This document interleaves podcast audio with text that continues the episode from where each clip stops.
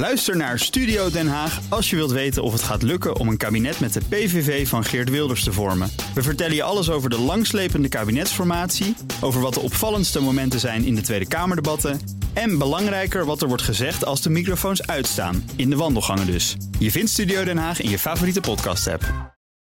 De column van Bernard Hammelburg. Soms kunnen mediamomenten de geschiedenis in ons collectieve geheugen bijtelen.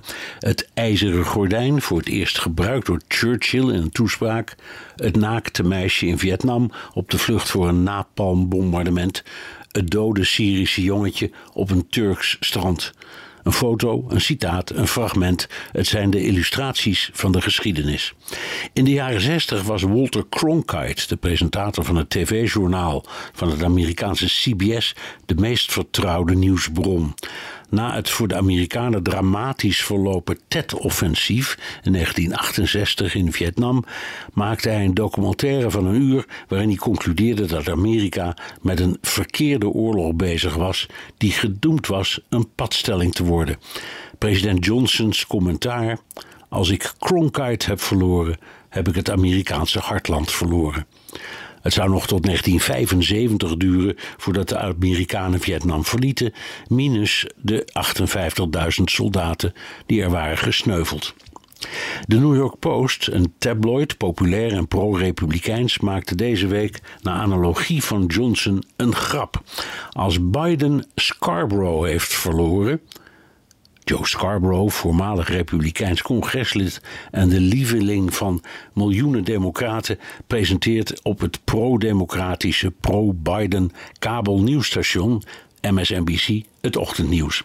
Hij kwam met een snoeiharde aanval op Biden, die zich mompelend en stuntelend probeert te redden uit wat door een tv-verslaggever Garagegate wordt genoemd.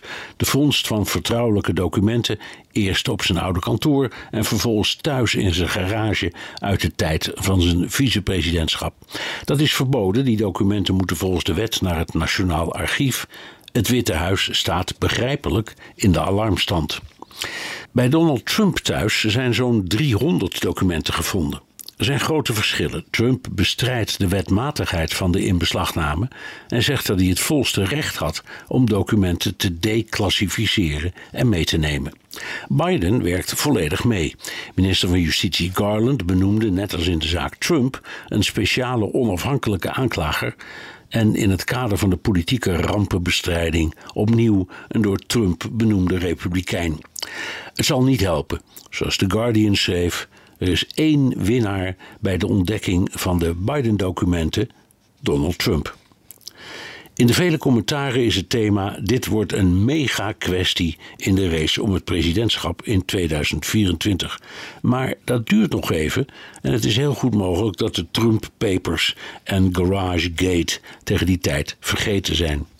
Maar wellicht heeft de New York Post een punt. Trump was al een beetje uit de gratie en misschien is Biden het Amerikaanse hartland aan het verliezen. Ook Liesbeth Staats vind je in de BNR-app. Ja, heel handig. Luister live naar Kees en mij tijdens de Daily Move. Dan blijf je ook gelijk op de hoogte van breaking news en het laatste zakelijke nieuws. En daar vind je ook alle BNR-podcasts, waaronder de Perestrooikast. Download nu de gratis BNR-app en blijf scherp.